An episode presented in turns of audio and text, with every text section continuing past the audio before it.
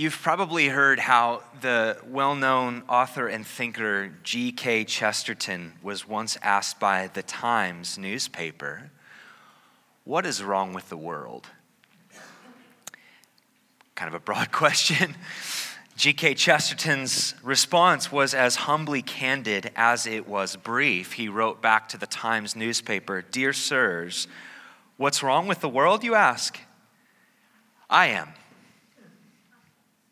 I am what is wrong with the world.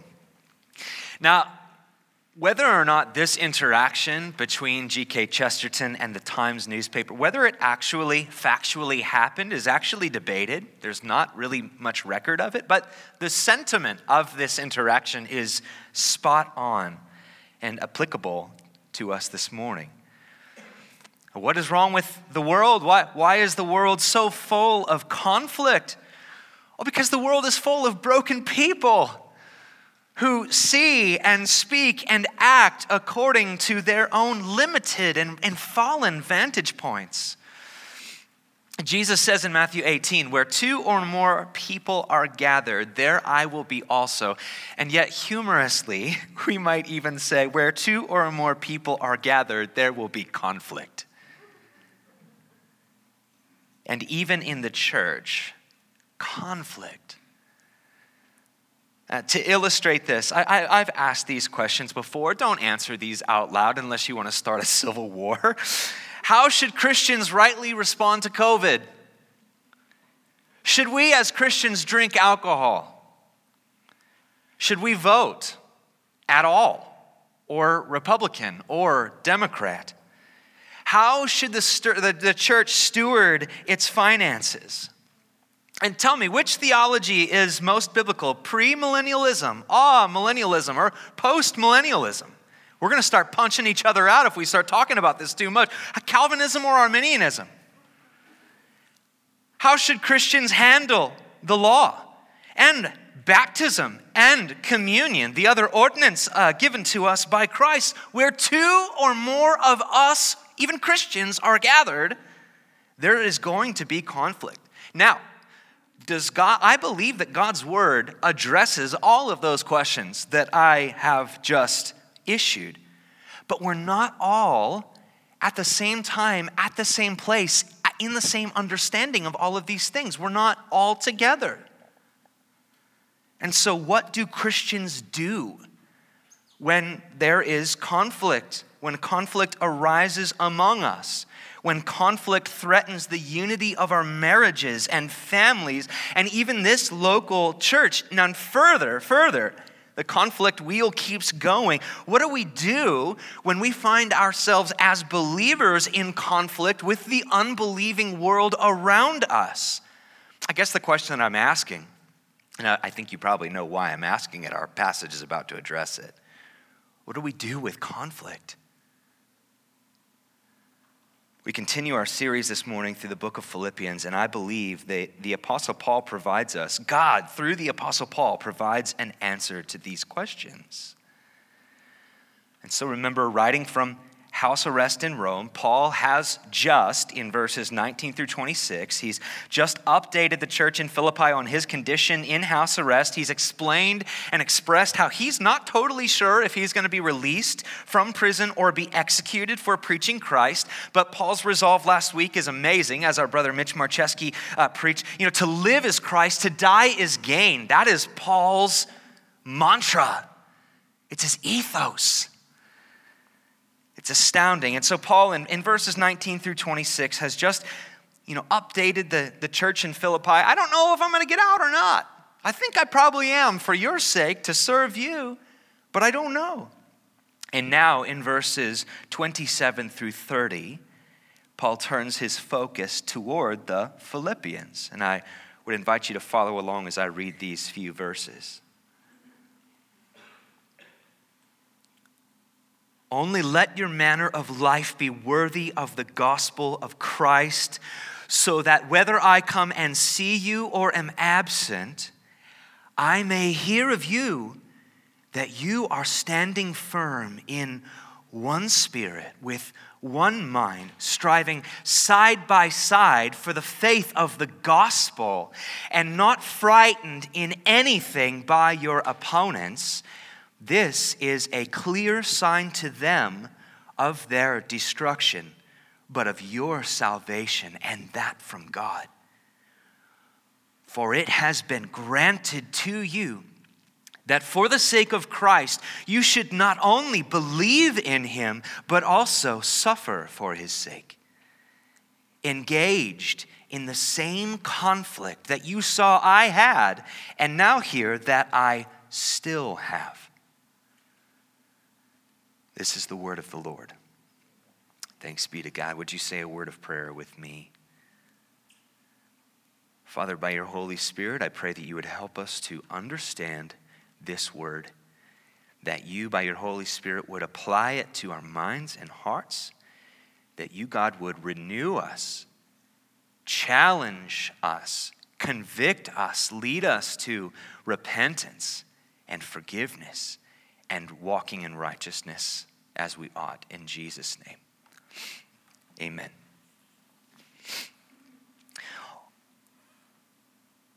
Only let your manner of life be worthy of the gospel of Christ. In other words, let your every thought, your every word and deed, let it all reflect the gift of forgiveness and eternal life that has been granted to you in Christ Jesus. This opening verse is God's command to his people in every sphere of our lives. It should be written on our ceilings and walls and bathroom mirrors and our phones and computers and TVs. Only let your manner of life be worthy of the gospel of Christ. And there are many ways we could rightly apply this. But here in our passage, Paul is specifically applying this command. He is applying it to conflict and the way we ought to walk. Gospel saturated followers of Christ, if you're a note taker, here are my two points. Gospel saturated followers of Christ must, number one, must endure conflict within the church Two, and must engage conflict alongside the church. Of course, I'll explain what I mean by those, but those are the two thoughts we will spend the remainder of our time under. I believe those thoughts summarize the passage we've just read. Let's look at number one. We must endure conflict within the church. So, again, not knowing for sure whether he will be released or executed. Paul exhorts his dear Philippian brothers and sisters in Christ in verse 27 only let your manner of life be worthy of the gospel of Christ, so that whether I am released and come and see you or, or am absent, I may hear that you are standing firm in one spirit with one mind, striving side by side for the faith of the gospel. Now, Paul's words here stand firm, strive. Those words, especially in the Greek, they tell us a bit about Paul's audience. Stand firm is a military command, like, hold your ground, soldier, do not budge. And this wording would have deeply resonated with the former soldiers who were living in Philippi and likely part of the Philippian church. And the word strive, side by side, is an athletic term. Like, like run, endure, go after it, strive side by side.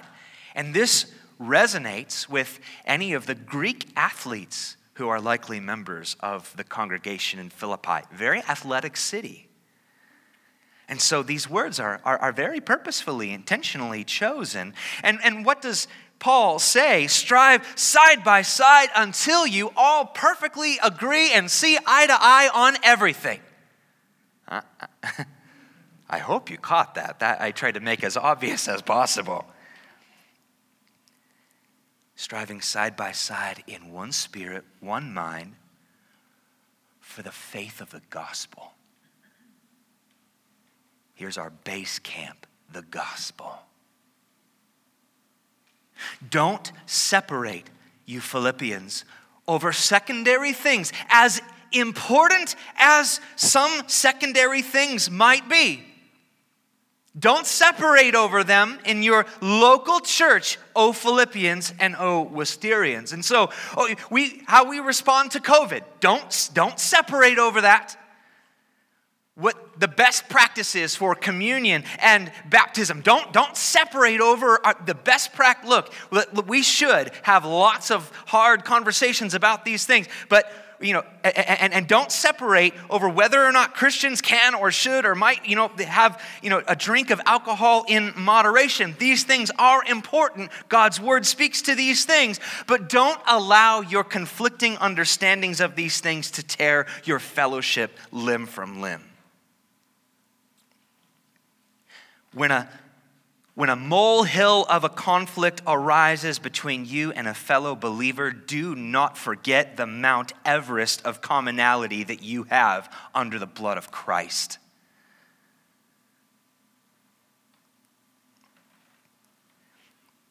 I once had a grown man on one of my ministry teams. You're going to soon understand why I emphasize grown man.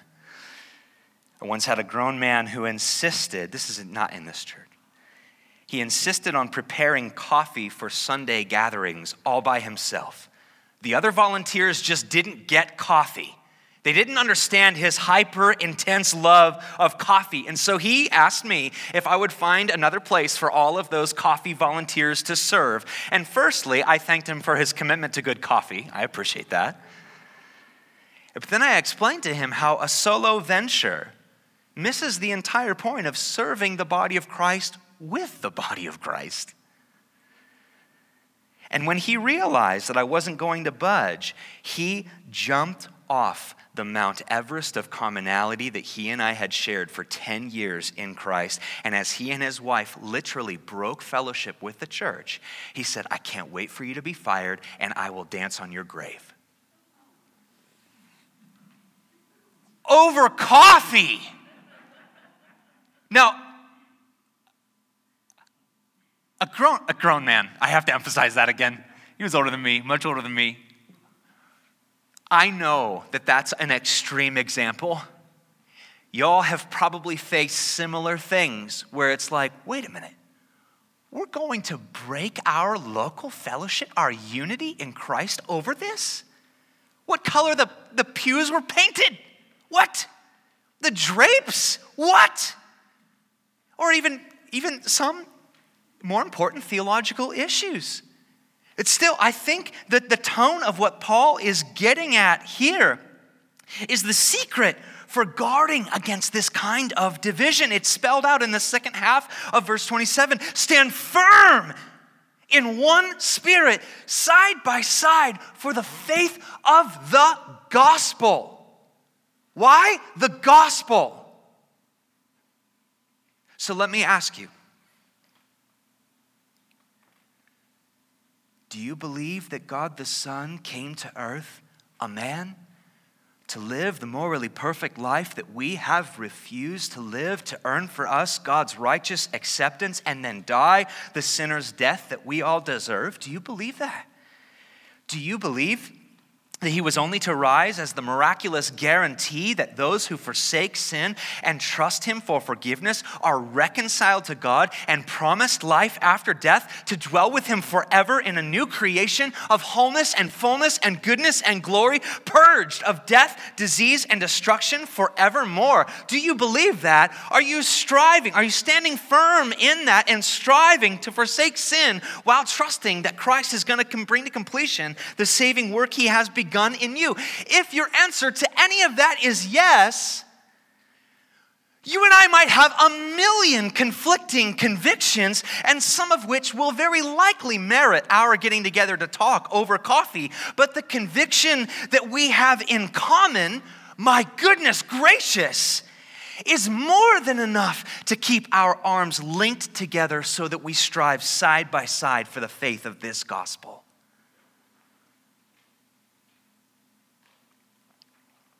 This is what Paul is getting at in verse 27. This is how important that gospel message is. Oh, Philippians, oh, Wisterians, endure conflict that will happen in your local church, and this is how you endure it. Always, always, always come back to what you have in common. Come back to the gospel of Jesus Christ.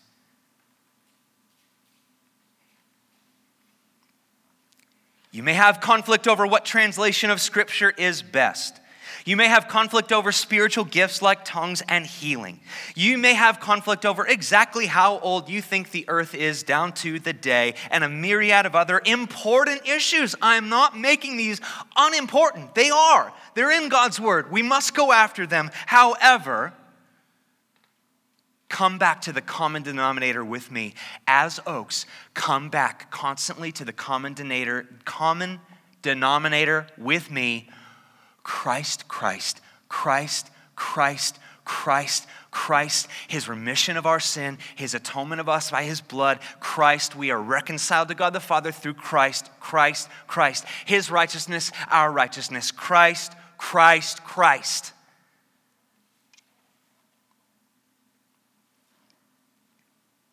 For it has been granted to you, verses 29 and 30, jump down with me. It's been granted to you, Philippians, and you believing Wisterians, I would add, that's my, that's my ad, that for the sake of Christ, you should not only believe in him. Now, pause for a second. Did you hear the way Paul describes our common belief as a gift? It has been granted to you that for the sake of Christ you should not only believe in him, but also suffer for his sake. Look at this next word engaged in the same conflict that you saw I had, and now hear that I still have. He's writing from imprisonment, he still has this conflict.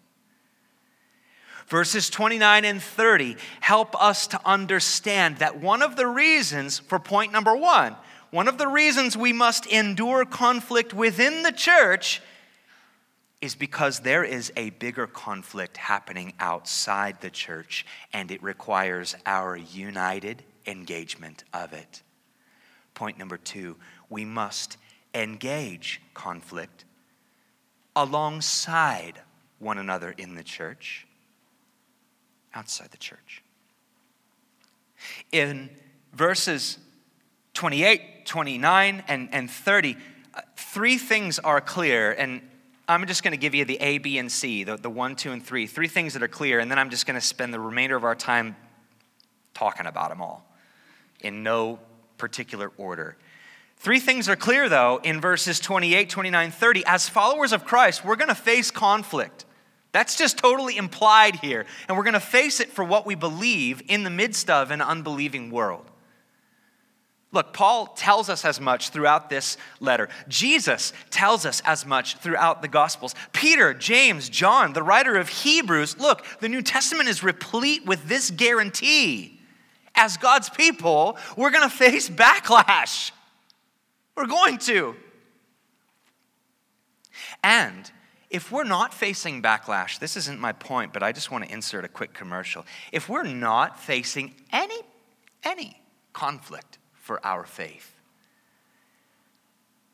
it's because we are either not we're not adequately letting the light of Christ shine in us through us, or we are too isolated from any and all unbelievers so that we're not feeling any friction of our engagement with them because we're guaranteed to face conflict because of our on behalf of our beliefs for the name of Christ in the midst of a community that does not share our convictions. The second thing that's clear in these verses, when such conflict arises, we have, and I chose my words carefully here, we have as believers a privileged obligation to courageously engage conflict alongside our fellow believers. And then the third thing we see that's clear in these verses is Paul tells us why. this, these, these sorts of things are important. And so, yeah, that was probably disorganized and disheveled, but just go with me on this. This is the first gathering. I'll just make sure all this is polished for the next gathering. As Paul writes this letter, the Philippians are facing the very same opposition and external pressure that he faced when he was with them. Remember back to Acts chapter 16 when he came and he was ministering to Lydia, the, the, the, the, wealthy uh, seller of purple goods by the riverfront, and then he healed that woman from the divination, the, the unclean spirit that was in her, and it got he and Silas beat up and thrown in prison. And the Romans were not happy about the gospel message coming to Philippi. And remember, Philippi is an astute colony of Rome with all the rights and privileges and worldly worldly pursuits as Rome. And so, what the Philippians are facing right now, as Paul writes this letter, every time one of them prioritized their allegiance to God over their allegiance to Caesar, and every time they place their heavenly citizenship above their Roman citizenship, as they ought, it incites angry backlash from their zealously Roman neighbors. It's an intense moment to follow Christ in the city of Philippi while Paul is writing this letter. And yet, what does he urge them in 28? Not to be frightened in anything by their opponents. To be frightened. Don't. Don't be frightened. And Paul has every right to urge them in this way. Not only has Christ already spoken, you know, in this world you're going to have tribulation, but take heart don't fear. I've overcome the world. I'm with you. Not only uh, has, has Paul heard this, and the Philippians have heard this, but, but Paul is right now, he has and is, as he writes this, he is fearlessly, personally experiencing the same exact opposition that he writes to them. Just, don't be afraid. What you are facing, I'm facing. I'm facing it right now. And then let's further notice something. Paul doesn't just tell the Philippians not to be afraid of opposition in verse 28. In 29 and 30, he reminds them that suffering opposition is, in fact, a gift. It's a gift that is to be engaged alongside our brothers in Christ, brothers and sisters in Christ, the church. So, let, for, for one second,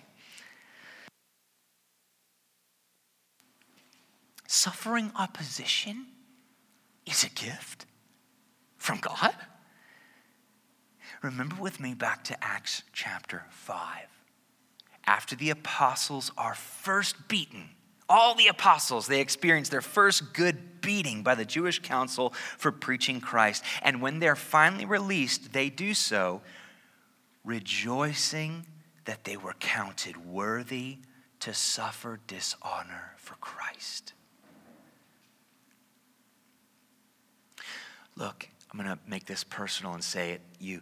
When Christ is your hero, when he is your Lord and Master and Savior and delight and dependence and your treasure, when he is all of those things in your life, replicating his walk and bearing the reproach of his name becomes a mysterious honor. We just want to be like him and we're being granted the gift of being able to be like him, not only in that we believe, but that we can suffer opposition like he did. Bearing, picking up and bearing our crosses, as is the command for all who would be disciples of Christ. But there's another reason why suffering opposition is a gift. There's a reason why it is actually a good thing when you go downtown Worcester and you're wearing Christ on your sleeve in a loving and, and compassionate and yet forthright way, and you get jeered or taunted or put in your place. There is, there is another reason why this is a gift. Paul tells us in our passage, in the second half of 28, there's a merciful evangelistic purpose why we must courageously engage the world's opposition. When we do, when we courageously, fearlessly engage the world's opposition, Paul writes this it is a clear sign to them of their destruction and of your salvation from God. Whoa, that's packed. Here's what this means for us today. I'm going to go right into the application of, of that line when biblically minded Christians fearlessly engage, let's just use the big conflicts for a quick example abortion, gay marriage, transgenderism, racism, classism, and nationalism. Verse 28 tells us that when we courageously engage these things, it not only serves as a reminder that we are saved, because we're not of this world. We're not following the same trends. We're not of the same sinful and fallen mindset that we used to be. It not only reminds us that we're saved when we engage fearlessly in conflict outside the church and with the church, it reminds our unbelieving hearers of their impending destruction. There is a mercy in opposing people who do not agree with what God says in His Word. There is a mercy. It reminds you are not me and I am not you. And guess what the Word tells us? I'm going to be resurrected to life. You're going to be resurrected to death. Repent. There is a mercy in engaging conflict courageously. The big conflicts that I've just mentioned are easy to spot. They're all over the news, they're all over social media, all that stuff. What about, this is where my thinking went this week, what about the more subtle conflicts that you and I have the opportunity to courageously engage in our lives each day? Here's an illustration of what I mean by that. In college, I went to a Christian college I thought I had everything figured out. But the mere presence of this very courageous and outspoken Jesus freak of a dude in my dorm. I mean, he was just Jesus this and Jesus that all the time. The mere presence of him around constantly reminded me deep down that I was wrong about a lot of things that I was flirting with spiritual disaster. And some of the political views I was adopting in college, some of the theological views I was adopting, I wasn't a pro choice leader. I wasn't a gay marriage advocate. I wasn't a white supremacist. And I certainly wasn't an anti Christian Roman officer like the Philippians are facing. I was just a lot more mellow. I was a lot more subtle in my opposition toward the truths of Scripture. Even in my actions, I was a film major, and so the movies that I was just engulfed in, watching and studying, horrible, morally decayed, and it was changing me. But because of this young man, he was so constant and courageous and compassionate, and he wore Christ on his sleeve so consistently. It was a reoccurring sign to me a professed believer of the destruction that awaits those who don't wholly submit to Christ. And I think that that kind of conflict engagement might be even some, it might be most applicable to us. Look, there's not a, um, you know, a, a, gay marriage rights parade going on today where we can go downtown and I don't even know if I would do that. I, I don't know that that's how I would, I would, I, no, I wouldn't. I wouldn't do it that way. You know, holding up a sign and you're all going to burn. I wouldn't do it that way. But my, my, my point is that that's, those are easy. Those are kind of easy. What about in our relationship? What, let me put it in the you. When your friends, when you're, when you're unbelieving friends or you're nominal Christian friend. I'm, a, I'm a Christian, I'm a good person. You know what I mean by that? So when, when, when those friends are over at your house, and they are clearly, by the way that they speak and act, they're clearly preoccupied with money and houses and cars and status. Clearly, it's all they talk about. And in this moment, believer in Christ, do you courageously take the opportunity to engage that spiritual conflict that is present? It's idolatry. Y'all, with your, with your zealous pursuit of, the, of, of cash and status, you are worshiping an idol, a false God. Do you, in that subtle moment of, again, it's subtle, do you take the opportunity to fearlessly share the gospel of Christ?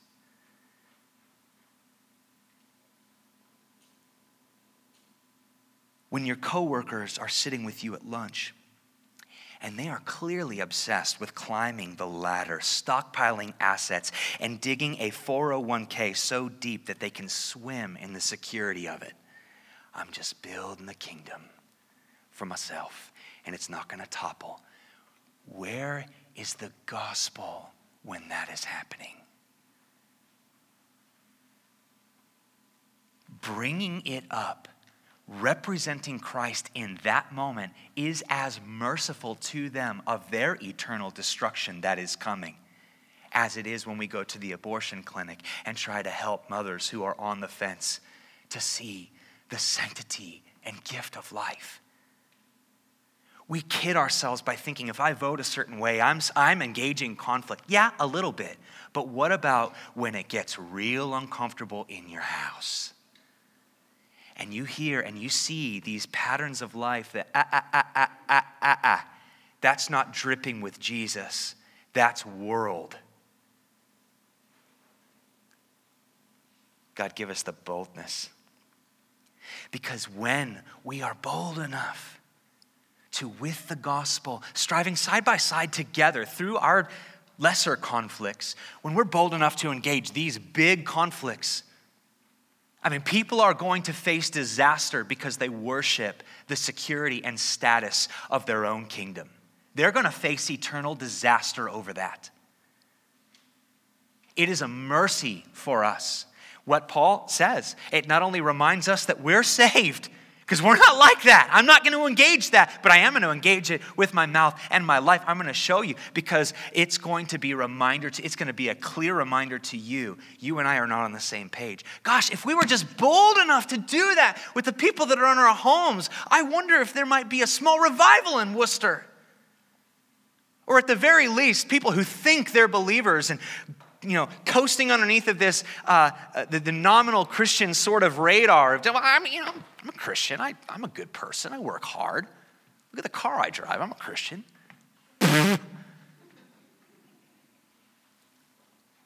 Are you seeing that with me in this text? And do we understand that not engaging this kind of conflict, that not offering Christ and his truth to them, by keeping silent or even nodding our head in agreement with where our friends are going? Do we not see how unloving and unmerciful that is? Where is their warning that they're flirting with spiritual eternal disaster? And so, engaging such conflict is an assurance to us. It reminds us we are not of this world, and it also serves as a warning to those who are in the world, no matter how much they're trying to pretend that they're part of the church. Look, if any of this strikes a chord of conviction, I know that I've been kind of all over the place this morning. But if somehow the Holy Spirit has used any of what God's word says here to, to strike a chord of conviction, that is a really good posture for what we are about to enjoy together as the saints of Christ. The Lord's Supper.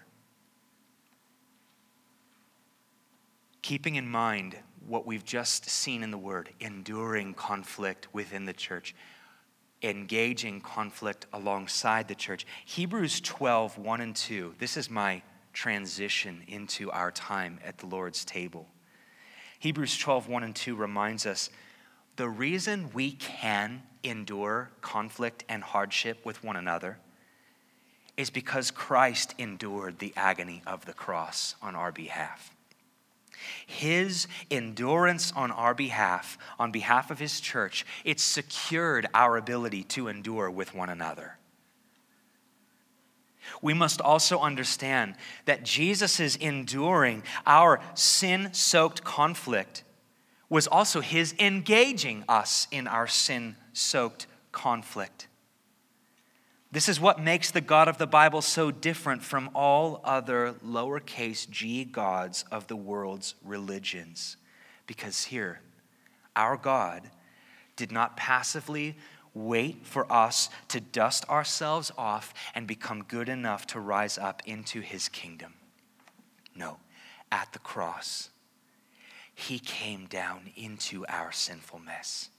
He entered into our war zone. He engaged our conflict by hanging on the cross. And so we must understand that when we endure conflict within the church for the sake of Christ, and when we engage conflict alongside the church for the sake of Christ, we're not doing anything Christ hasn't already done.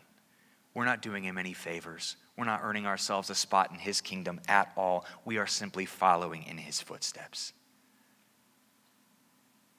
Take up your cross and follow me, he commands and invites.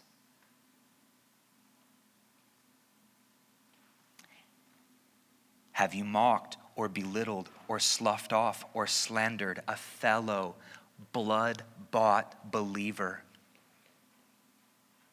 this week? Take of the bread and the cup in a spirit of humble repentance? Have you hunkered down? Have you avoided engaging any conflict whatsoever? Have you hidden out and, you know, forbidden to represent or forsaken representing Christ in front of your unbelieving neighbors or coworkers or friends? Have you failed to let your every thought, word, or deed reflect the gift of forgiveness and eternal life that has been granted you by Jesus? I know the answer to all of these for me. And so take that posture if you can resonate, and let's take of the bread and cup in a spirit of humble repentance. In union with our fellow believers. This is where the, the term communion gets here. It is the church, it is the men and women who are able to confess with their mouth and demonstrate fruit in their life that Jesus is their Lord and Master. That is who communion is for.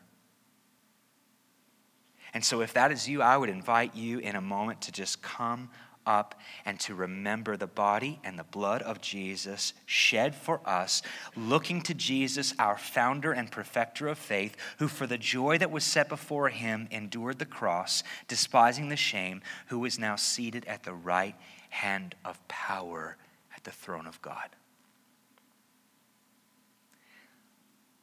Let's pray together. While I pray, I would invite uh, those who will be serving communion to come forward. And when I'm done praying, I'm going to lead us in a song, and you are welcome, believer, at any point in time to come and to take of the bread and the cup in remembrance of Christ. Let's pray.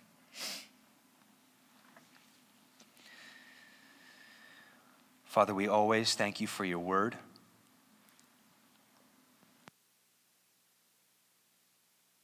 We always thank you for your Holy Spirit who helps us to understand it. And pray, God, that as we've seen in this word, I pray, Lord, that you would empower your church. Well, first convict, first lead us to repentance and forgiveness and the enjoyment of our uh, being your possession in Christ. Let us do that. But let us also take of the bread and the cup in remembrance of Christ with this prayerful commitment that, Lord, we will endure conflict within the church, standing upon the gospel together, coming back to Christ always, always, always Christ.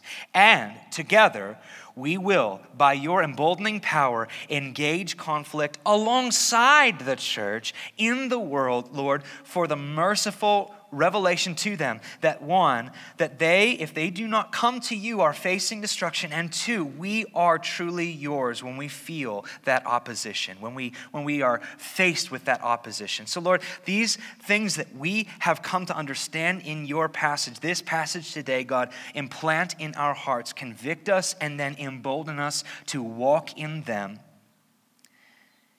and to bear the name of Christ and his righteousness in all the world. We pray this and we give thanks in Jesus' name.